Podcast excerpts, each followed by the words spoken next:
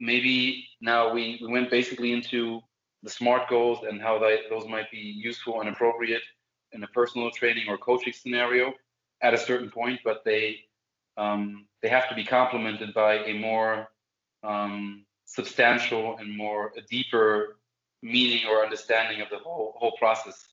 So let's say um, we've taken a client in either personal training or coaching scenario through a six month period of weight loss plus muscle gain, um, down 10 kilos, build five kilos in, in um, same same time of muscle. Not very realistic, but just any, actually any the beginner with the beginner man happens all the time. Yeah, yeah, maybe. So anyway, like we got him there, and he's kind of enjoying it. Um, and like as a personal trainer, you should probably, on top of making him reach his goals, make the process enjoyable by I don't know, making him do high rep squats, puking numerous times during training sessions. That might be a good um, yeah, things people like. Yeah. Exactly. Uh, but no, like um, choosing exercise that the person enjoys, um, choosing rep ranges that the, the client or person might enjoy. Those are maybe like strategies to slowly, um, yeah, build this uh, intrinsic motivation. Um, now, maybe if we go a little bit further to the other side of the spectrum, so people who are in the sport forever, they can't think of not doing it. Um, they always have 200 grams of protein every day, like if they train or not, if they're yeah, they have certain habits established and um, they're not going anywhere anytime soon, unless they, you know, might also face circumstances that are um, detrimental to their intrinsic motivation, like constant threat. So, what do you think in general, like um, for lifters and athletes who have been training for a long time and they want to keep this part of their their lifestyle, part of their um, yeah what they do? Um, what do you think some preventative strategies uh, could be for um, well, that you can implement even if you want to do a, a bodybuilding prep? Yeah, I think um, it's it's it's very similar, but it's it's a little different. Like you, we, now we've got someone with the assumption of they've been in the game a bit. They're they're probably not going anywhere. Um, but one thing you do see among bodybuilders, even who have a strong attachment to the sport, is that burnout can get to them you know uh, athlete burnout is, is a whole area of research and it happens in people who are highly motivated been in the game a long time years um, and they've developed a lot of grit and resilience and self-belief but they can find that that, that constant grinding if they've set up their, their motivational perspective in such a way uh, that they are they identify with it they're highly attached but it just becomes like i don't like this um, then they get bitter and they can find themselves like this is this is I don't want to do this sport anymore. Like um, it can feel ruined for someone if you listen to the language.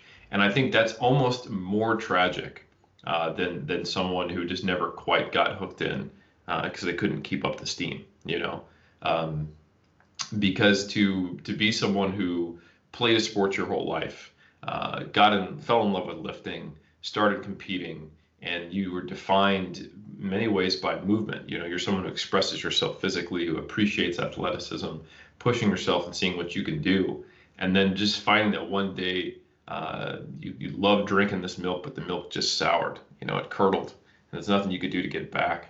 And they were no longer selling it at the store. You didn't want to go back to that store. That's that's kind of the experience of burnout.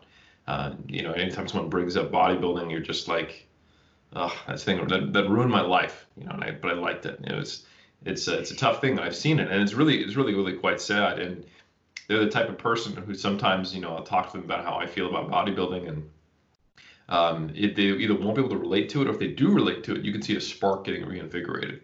Uh, which means there was a, an unfinished chapter there. You know, someone ripped the pages out at the end of that book, um, and I think that's that's unfortunate.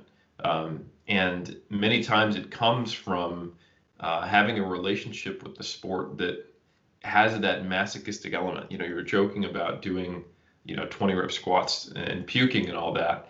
And I think if you are, and this is where personal trainers need to understand that if they love bodybuilding and love hardcore stuff, that they're quite maybe a different breed.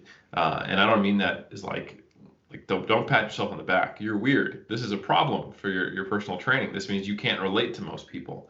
Um, you know what you like which is great. Like i i do love like when i sit down and i write a training program i used to read about training programs before i knew how to write them.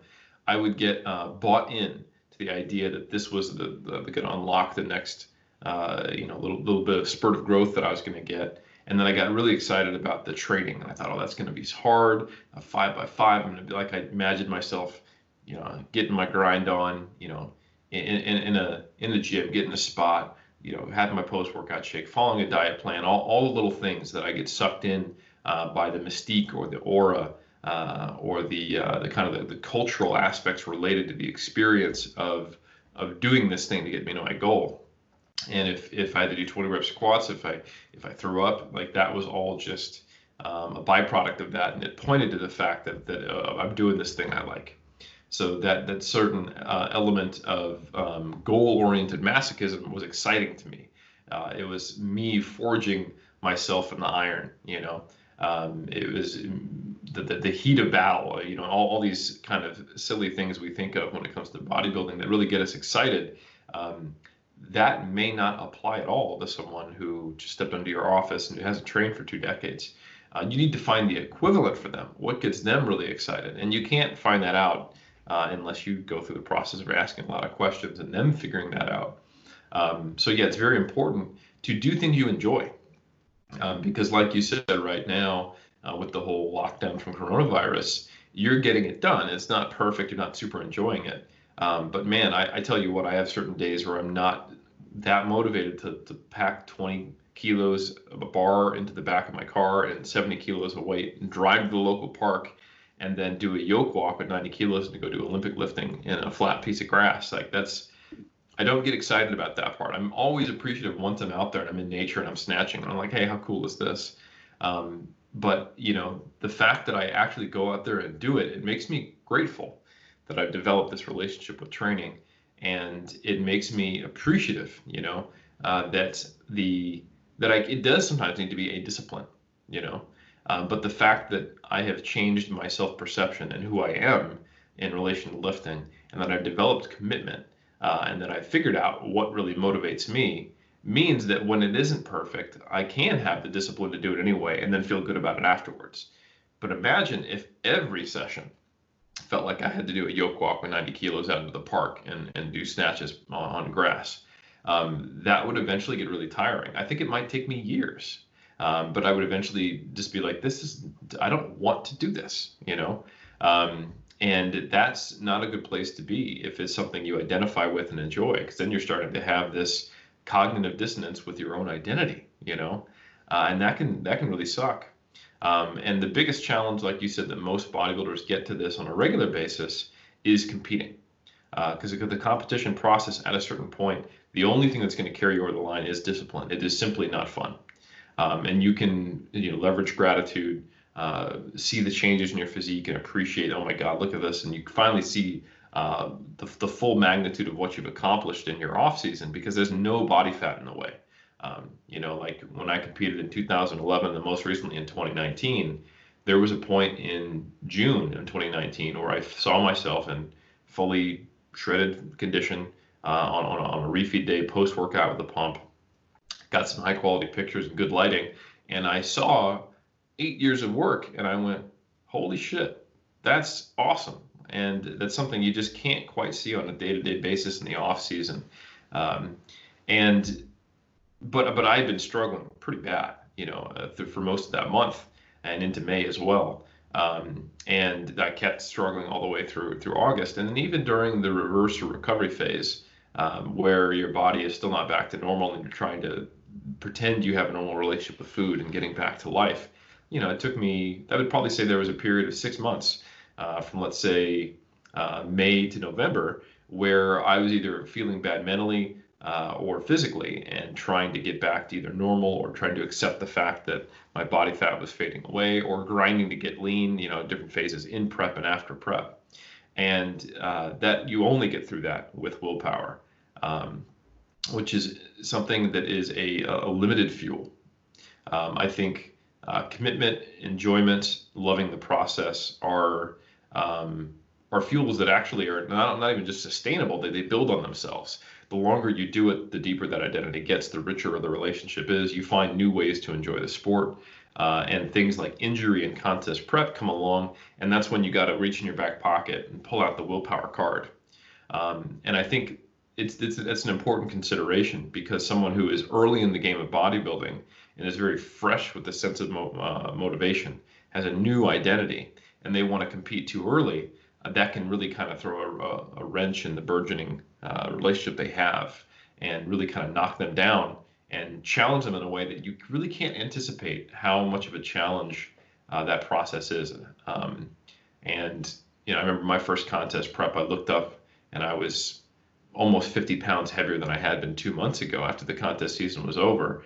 And I did not feel like a bodybuilder anymore. I felt like, you know, I could force myself to do anything before and I had so much motivation and grit transform my body. And now I can't not eat cheesecake on a random Thursday. You know, like, like w- what happened to the bodybuilder, you know, and that was very, very depressing. Uh, it made me question things. And it, it definitely took me backwards in terms of my, um, my relationship with the sport but it also motivated me and spurred me forward now that I knew that was the case. So there are a lot of things that can be done for the experienced competitor. Like um, think of competition like the sun and your Icarus. Um, you need to not get too close to it uh, and not, not, too frequently, or you can burn and crash to the earth. So I think it's uh, something I recommend is only compete at most every other year to give yourself time for that psychological and physical recovery. Um, doing things um, only compete when you have the mindset of, all right, if I place last in this competition, it would still be worth it. Um, and you might be sitting here going, well, now would not be worth it. Why would I? Why would I train to lose? And it's not necessarily about that the goal is to get last, but this is something extremely hard. You're gonna have five minutes on stage whether you get first or last, and trust me, the uh, the, the good feels of that first place trophy don't last nearly as long and don't cut as deep and make you as happy as you nearly expect. Um, if it's about personal betterment, not necessarily um, personal betterment embodied in seven people's opinion that gives you a trophy, um, that's going to be a much more powerful motivator. So having a deeper connection, having that intrinsic motivation, enjoying the process as much as you can until the process becomes just kind of a grind, uh, competing only when you've recovered all those those those fuels to baseline, if you will, um, that that those are kind of the things that I do with my athletes and that we I talk about a lot um, because it is it is a very grueling process and uh, burnout's very common. Uh, and when you do burnout it's often you've been pushed to your your ninth degree. You know, you're you're in the, the last ring of hell. You're in Dante's Inferno, and you're like, screw this all. And it's it's it's not a good place to be because then you don't have necessarily something to fall back on or you always feel like you had that unfinished chapter. So I think it's really important to to nurture your relationship with the sport. Um, don't become a stalker. Don't like as soon as you fall in love with it, follow it around with a camera. It's always thinking about it, uh, sending text messages, calling every day, and, and, then finding eventually you get the restraining order, uh, which is that unfinished chapter, and you can't keep doing it because it was uh, destructive. Rather, think of it as a, a relationship where you want to one day be sitting on a park bench in your 80s holding hands with it so, you know, it's always going to be there. It's not going anywhere. You need to have a deep connection to it. You need to learn more about yourself through the process. Um, so I think for the competitor, that's the perspective you need to have because it is a very uh, taxing and challenging process. Um, and unlike many sports where you simply can't play it as, as an older person, um, and they don't have a they don't have a league. There's no such thing as masters competition, uh, and all the competitions are are full of people in their 20s who don't have you know torn ACLs uh, or you've, you've had too many concussions or whatever.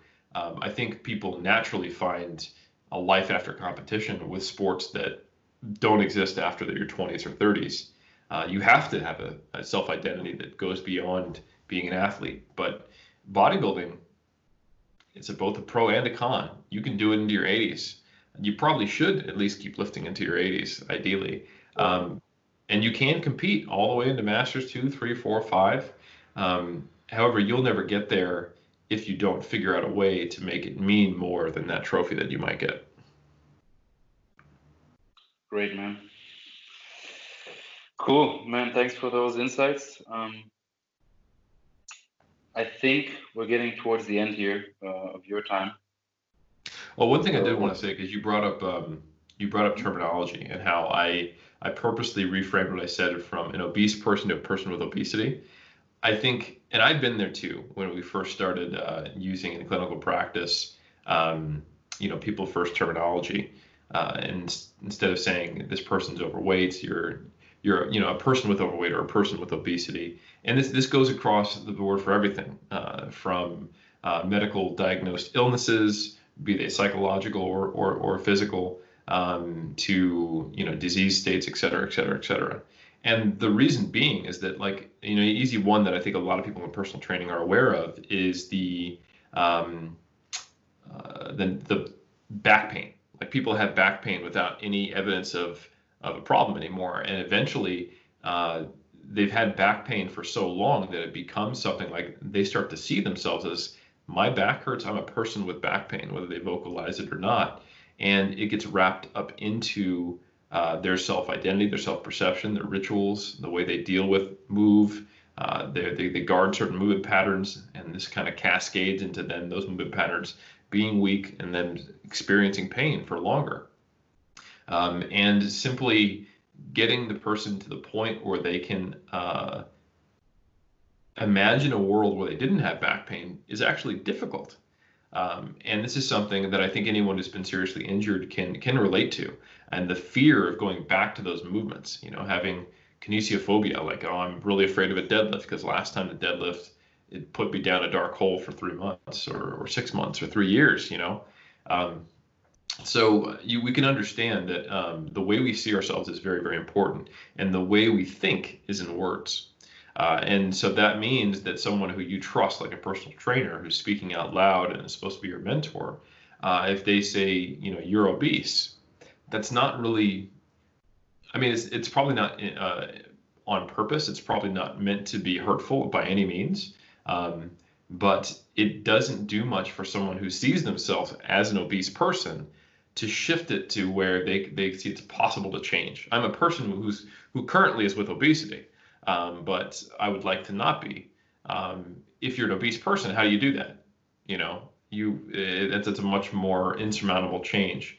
So I think uh, the terminology is is important. Words do matter. Um, I don't think we should be shamed for for for saying things differently. Like I always struggle when I write academic papers to say with overweight because grammar in my head goes wrong. That's not that's not English, you know. Right. Um, I can say with obesity, but because that makes sense in my brain. But the the, the you know, like so so that has nothing to do with my my value judgment about a person. Uh, it's just the way I've spoken for many years. So I think um, I don't like when people go around you know shaming others for for having a, a slip of the tongue or or saying what feels more natural in their speech. But I do think we should be aware that what we say matters uh, and it's not just the absence of saying things that might be, you know, quote unquote hurtful, uh, but it's the possibility of saying things uh, that are open ended like that. If I do state that you are someone with a disease state, uh, that's me saying you could be someone with something else. You know, you're not Eric with obesity. You could be Eric with a violin. You know what I'm saying? Like like you, you are a dynamic person. You, you you can learn and grow and do many things, and that's the um, that's the stance that you need to hold when you work with clients. Uh, one of possibility, compassion, understanding, and, be- and belief in the client. Because 99% of the time, uh, they're not very good at holding that belief. Again, they wouldn't be coming to you to change their whole life if they could, if they, they would, if they knew how to find it in themselves to to to to be different, right? So you, your job is to hold the space, to hold the possibility that they can be their wildest dreams, to help them to help them dare to change, um, and to uh, be an example of someone who believes that's possible, who has has tools to help them change, uh, and can help them unlock that part of them that will allow them to change, uh, because they aren't at a point in their life yet uh, who, who the, the, where they believe that to be possible. So you holding that space, it creates a crack in, in, in all those defenses that have been holding them back, and maybe allows them to step into uh, becoming something that they've always wanted to be. I like that, uh, and I think we didn't really explicitly touch on the topic, but this paints like a nice picture, I think, of a good coaching practice and what it should look mm. like. in terms of like um, if we think about the terms prescribing versus guiding, like Yeah. we have to get away from the prescriptive side um, in order for us to be able to appropriately coach the client and um, yeah, basically guide him down a path that's conducive to his own development. And that is also probably going to be the only way that we um, help to establish a more nuanced understanding of the whole processes that are involved in weight loss and lifestyle change and all that kind of stuff instead of kind of painting a picture of well these are the behaviors you definitely have to check off. Uh, if you don't do those you know you're not going to make it.